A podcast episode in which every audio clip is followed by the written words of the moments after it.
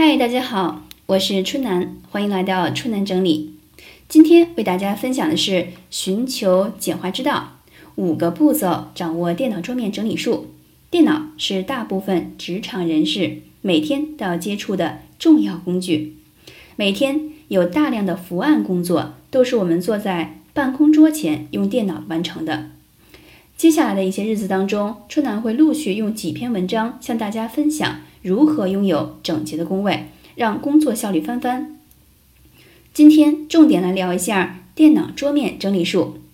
提醒各位亲的是，如果你在听语音，记得同步看图片，看、听、想，同步完成，内容消化更充分。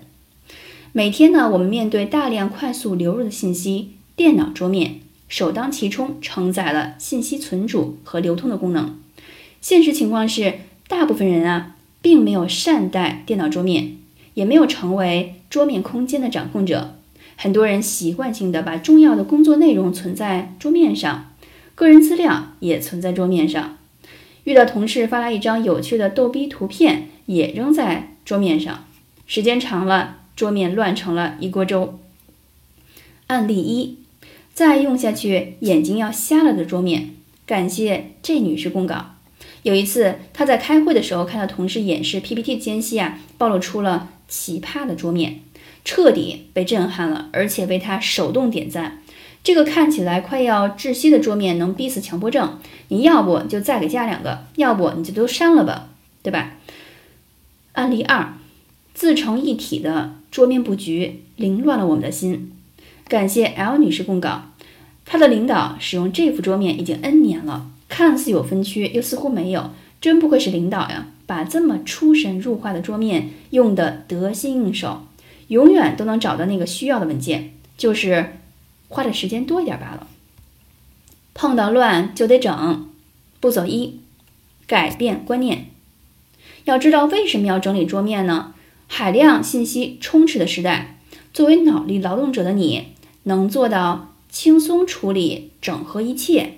已经成为必备的软技能之一，要学会筛选出真正有价值的内容，让杂音信息远离我们的视野，尽量减少思考过程中被过多的琐碎信息干扰。你身边的干扰项越少，能发挥出的创意越多，工作质量越高。反之，干扰项越多，很容易分散专注力，影响原本的行为轨迹，工作效率大大下降。浪费掉不少时间，得拖延症的概率也大呀。步骤二，觉察身心，看得见的乱来源于看不见的乱。一个人的思维模式在不同场合中保持着高度同步。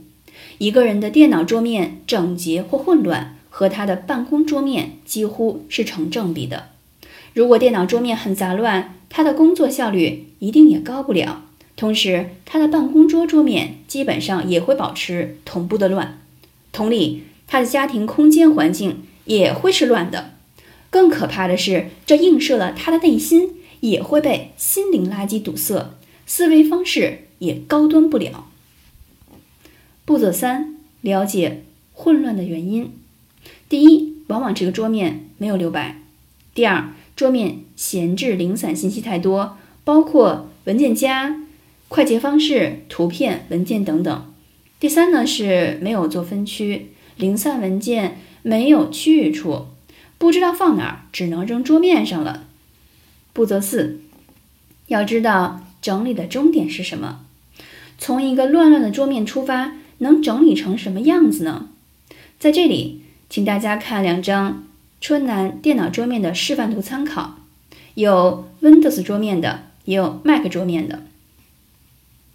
步骤五，整理路径要知道：一，桌面留白是一定要有的，达到百分之八十的留白最佳。墙纸呢可以用年度目标愿景板，或者用单色的。